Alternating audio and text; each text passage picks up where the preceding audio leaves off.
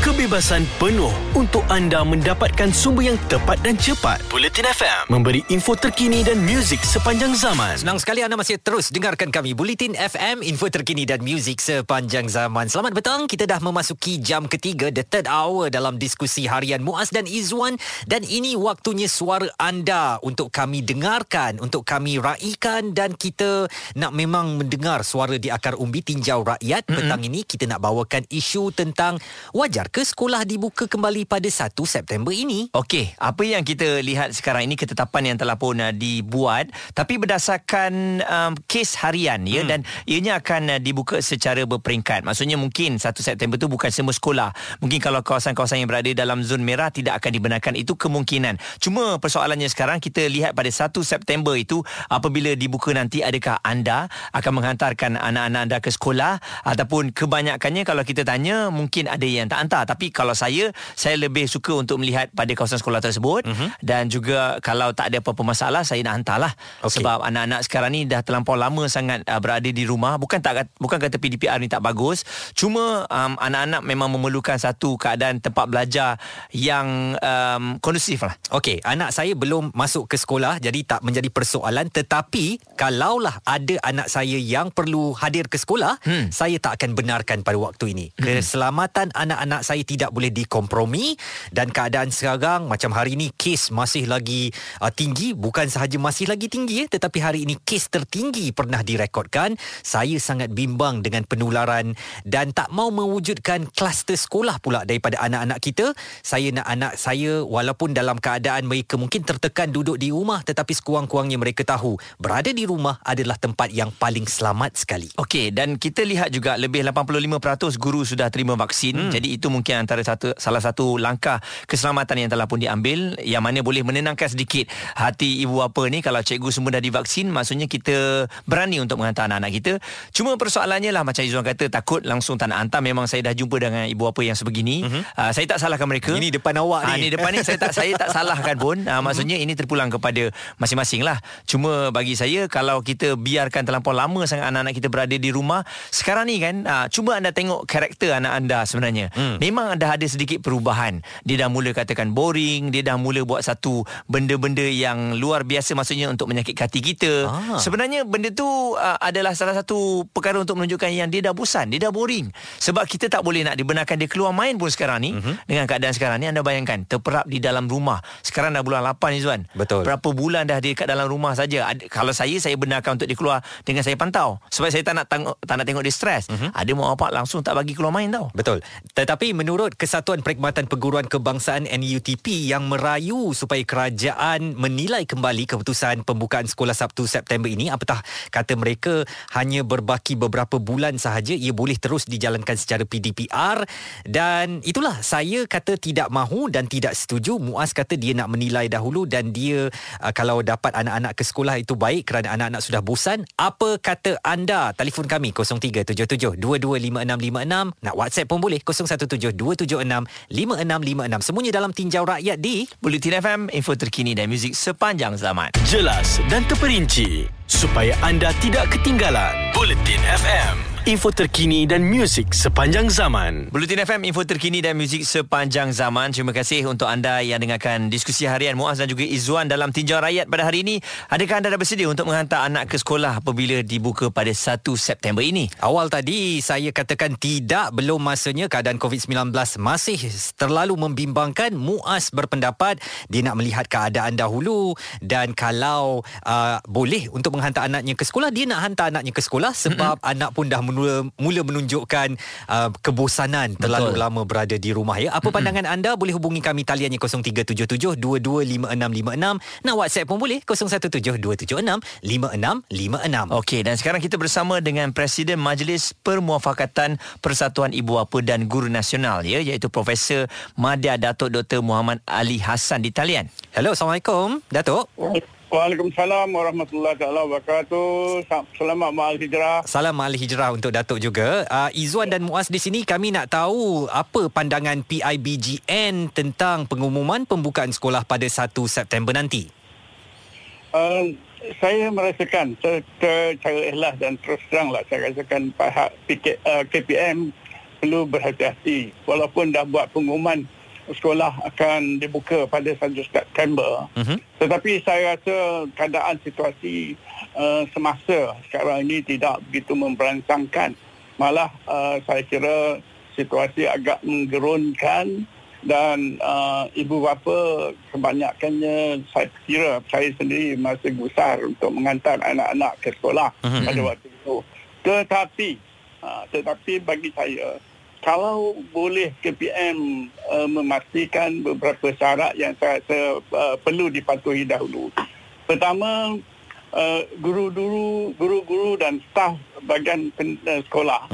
Namanya misalnya uh, pembantu makmal, uh, apa, apa ni pembantu elektronik dan pekerja-pekerja tambahan yang lain di sekolah itu uh, telah divaksinasikan sepenuhnya. Baik. Mhm. Mhm. Satu. Kedua, ibu bapa dan juga penjaga yang menghantar anak-anak mereka pun juga telah mendapat vaksinasi sepenuhnya. Ketiga, uh, pelajar. Mhm. Uh, utamanya yang mengambil peperiksaan awam yang akan dimulakan untuk uh, uh, ke sekolah secara semuka Mhm. yang umur 18 tahun ke atas saya rasa dipastikan juga telah divaksinasikan Mm-mm. Keempat uh, saya merasakan mungkin kita memberikan syarat bahawa bagi mereka yang tidak divaksinkan atau tidak mendapat vaksin sepenuhnya uh-huh. dua uh, dos maka tidak dibenarkan mereka datang ke sekolah. Mm-mm. Ke, kelima, kita lihat bahawa uh, keadaan kes uh, dan juga virus yang mengganas seperti uh, uh, apa ni delta dan lambda ini Mhm. uh, itu yang saya katakan amat menurunkan Mm-mm. dan belum ada kepastian kekebalan uh, malah bagi mereka yang telah vaksin itu uh, dapat menahan uh, daripada penularan penyakit tersebut. Mm-mm. Keenam, saya uh, lihat bahawa masyarakat awam kita di Malaysia ini khususnya uh, pendatang pendatang pekerja uh, dari luar Mhm. yang nak vaksin kita lihat begitu tidak langsung mematuhi SOP. Saya lihat kes-kes yang di, dipaparkan baru-baru ini. Mm-mm. Ini merupakan satu tempat perebakan penularan uh, apa penyakit Baik. dan tentunya mudah di, dihinggapi oleh anak-anak yang belum vaksin lagi. Okey. Baik. Seterusnya, seterusnya saya melihat bahawa uh, perlu juga dipastikan bahawa sekolah betul-betul telah dibersihkan, Okey. disucikan Mm-mm. dan SOP itu uh, siap siaga untuk dilaksanakan dan dipastikan pelaksanaan sepenuhnya. Baik, kalau lihat pada apa yang Datuk katakan tadi ni, uh, ini bermakna belum be- belum masanya untuk 1 September ni saya, dibuka. Saya rasa kita belum bersedia, apatah lagi persekolahan yang akan dimanfaatkan itu bukan begitu panjang. Hmm. Uh, hanya mungkin sebulan dua. Betul. Jadi ada baiknya saya rasa kita teruskan um, apa ni pendidikan melalui atas talian kerana uh, kita nak menjaga kesihatan dan kehidupan uh, uh, warga negara dan nak pastikan kita betul-betul sihat dan keselamatan kita semua terkawal dan terjaga. Dan mungkin boleh difikirkan semula sekolah semula uh, sepenuhnya pada awal tahun depan. Datuk, ringkas saja, apakah PIBGN mengharapkan supaya akan ada kenyataan susulan daripada Kementerian uh, Pendidikan yang sehingga kini belum mengeluarkan sebarang kenyataan berhubung permintaan dari pelbagai pihak untuk menangguhkan sesi persekolahan 1 September nanti? Kita, bagi saya kita uh, orang kata merasa uh, KPM dan Kementerian Kesihatan dan Majlis Keselamatan Negara amat bertanggungjawab. Walaupun walaupun mereka telah memberikan misalnya uh, apa ni uh, jadual Hmm. pembukaan 1 September. Mm-mm. Saya mengharapkan dua minggu sebelum sekolah yang nak dijadualkan dibuka itu dapat kata mutamat yang sebenar sama dan diyakinkan kes-kes yang berkaitan boleh atau sebaliknya sekolah dibuka. Baik. Mm. Baik, terima kasih sekali lagi Profesor Madya Datuk Dr. Muhammad Ali Hassan yang merupakan Presiden Majlis Pemuafakatan Persatuan Ibu Bapa dan Guru Nasional yang sama sekali tidak bersetujulah kalau dibuka pada 1 September ini. Jadi, apa kata anda? Jom kongsikan bersama dengan kami. Di Bulletin FM, info terkini dan muzik sepanjang zaman. Ada kepentingan anda di sini untuk mendapatkan berita secara tepat dan pantas. Dua anggota polis maut bertindak atau berlakon sebagai bangsa yang perlu diselamatkan. operasi mencari dan menyelamat SAR Bulletin FM, info terkini dan muzik sepanjang zaman. Bulletin FM, info terkini dan muzik sepanjang zaman. Terima kasih untuk anda yang dengarkan diskusi harian Muaz dan juga Izzuan hari ini dalam Tinjau Rakyat. Bersediakah anda untuk 1 September nanti kalau dibenarkan untuk buka sekolah?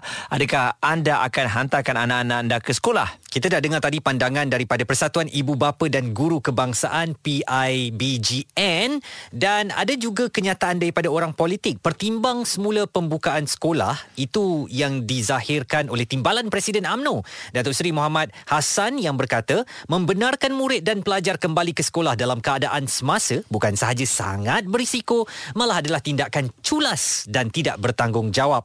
Keadaan tersebut jelas beliau ditambah dengan faktor imunisasi ratusan ribu guru eh yang belum menyeluruh selain kerajaan belum melaksanakan program imunisasi kepada remaja berusia 12 ke 18 tahun. Baik, kalau tengok pada polling yang uh, dikongsikan di uh, Instagram ya, yang mana benarkan anak pergi sekolah, okey atau tak kan? Mm-hmm. Ke kau kebanyakannya hampir 100% lah mengatakan tidak, Tidak. untuk menghantar anak ke sekolah. Baik, ada satu komen yang telah pun dihantarkan. Katanya kami sebagai guru mungkin selamat selepas divaksin, mm-hmm. tapi kami masih mampu membawa pulang virus kepada anak-anak kami di rumah. Betul. Jadi ini kerisauan juga yang telah pun dikongsikan oleh seorang cikgu. Mhm. Dan saya mengharapkanlah ya Kementerian Pelajaran Malaysia KPM akan membuat satu kenyataan berhubung dengan kebimbangan orang ramai sekarang yang rata-rata tidak mahu sesi persekolahan dibuka lagi pada 1 September ini.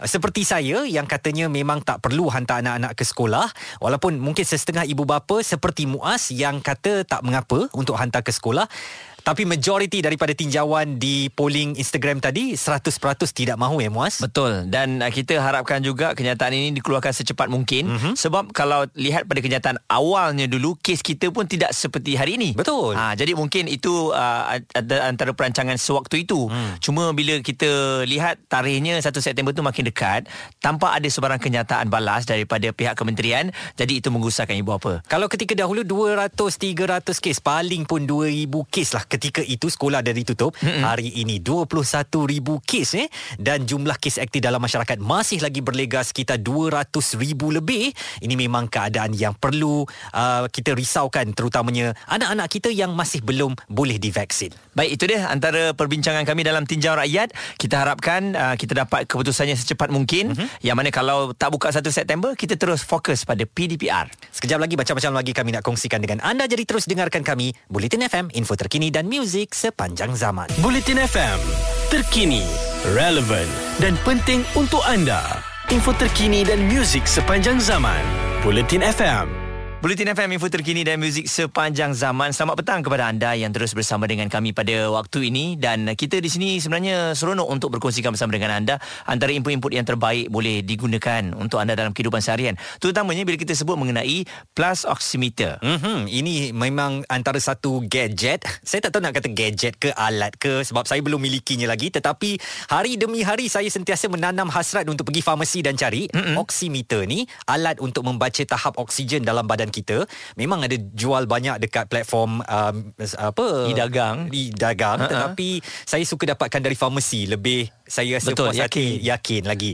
Dan kita nak bercakap tentang oximeter ni Muaz. Kita bersama dengan Dr. Rushdan Abdul Aziz, pakar perunding perubatan dalaman dan gastroenterologi di Hospital Pakar KPJ Rawang. Mungkin kalau boleh doktor terangkan mengenai peranan dan kepentingan untuk setiap orang memiliki alat yang bernama oximeter ini doktor. Oximeter ni basically dia memantau oksigen dalam darah kita lah ya. Mhm. Mm-hmm. Uh, kalau tadi katakan setiap orang perlu memiliki itu saya rasa tak sampai ke tahap tu lagi lah ya. Okey. Uh, sebab kita saya rasa uh, oximeter ni jadi famous sebab uh, apa sejak ada COVID-19 ni lah ya. Sebab Hmm. kita kena pantau oksigen kita bagi orang yang uh, perlu kuarantin lah yang disyaki ada kontak dengan COVID-19 ataupun ada kes-kes yang COVID-19 yang tahap 1 dan 2 ya. Baik.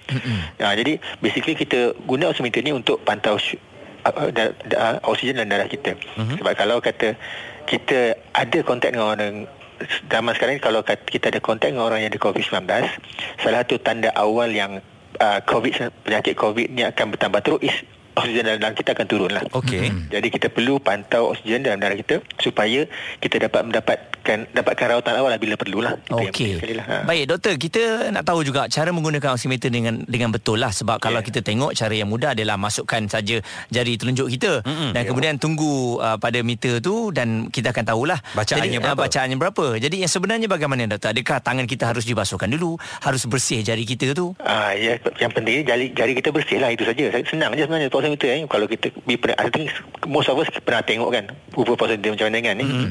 So kita just perlu masukkan jari kita dan selepas beberapa saat kita akan dapat bacaan dia. Kita kena pastikan jari kita bersih lah sebab kalau, kalau katalah ada apa Selaput lain ya. selaput lain yang di atas jari kita tu jadi bacaan ni tak akan jadi tepat jadi Baik. kita perlu pastikan jari bersih sajalah itu saja senang je masuk bersih bersihkan jari masukkan dalam tu tunggu beberapa saat dapat bacaan itu saja Dan uh, bacaan yang paling selamat untuk orang ramai sepengetahuan saya doktor adalah 95%. Betul. Saya nak tahu kenapa kalaupun dia jatuh ke 94%, 93 atau masih di atas paras 90 itu sudah dikira tak selamat dan perlu uh, segera mendapatkan nasihat daripada doktor.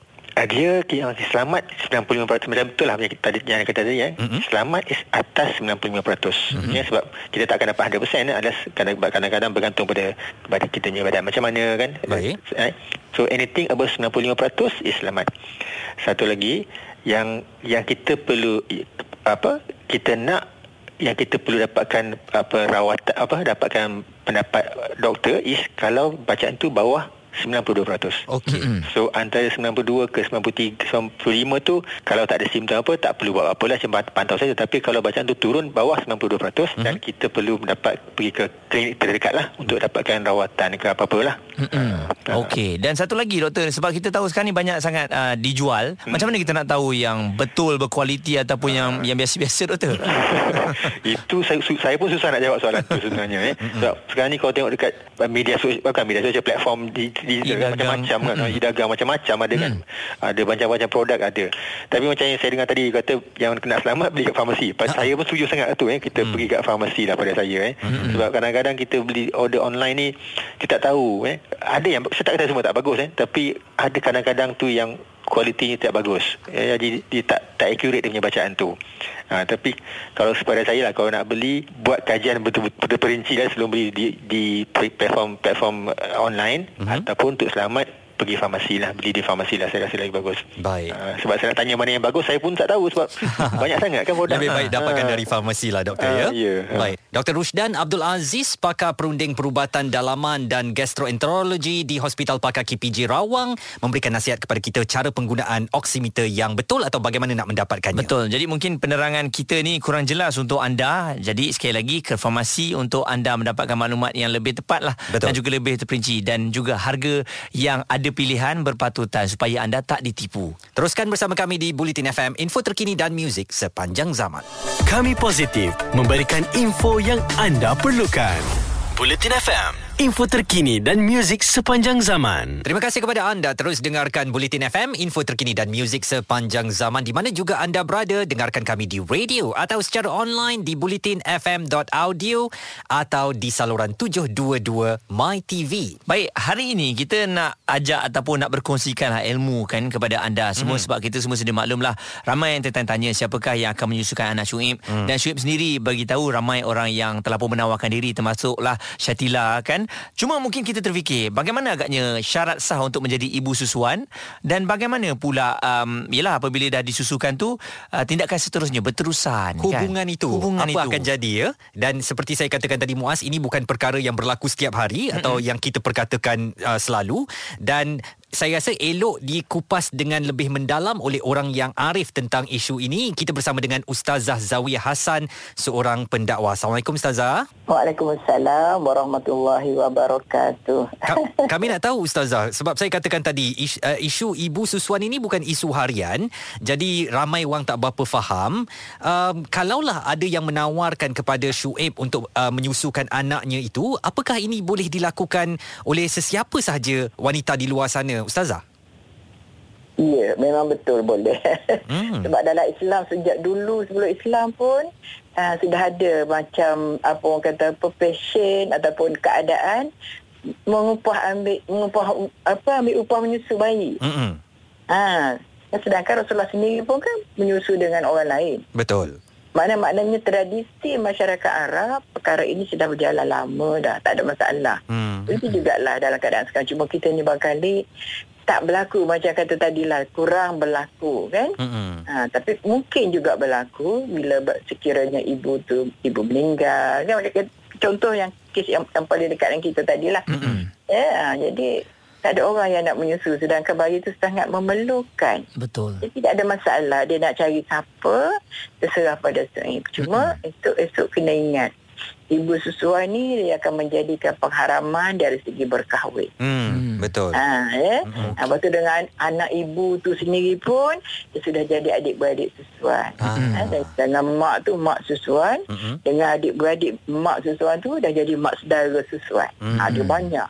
Kaitannya terlalu banyak. Maknanya mesti uh, maknanya bila kita serah pada seseorang ibu yang menyusu, kena tahu susu galuh dia dari segi siapa yang dia menyusu lagi. Mm-mm. Kalau berkahwin tu cerita lain kan. Hmm, Okey. Jadi Ustazah, selain itu juga kalau kita tengok ya, uh, bagaimana dari segi uh, ibu susuan ni wajib menyusukan anak susuannya secara langsung uh, dari payudaranya ataupun menggunakan botol susu sebab ada yang tertanya-tanya juga kan.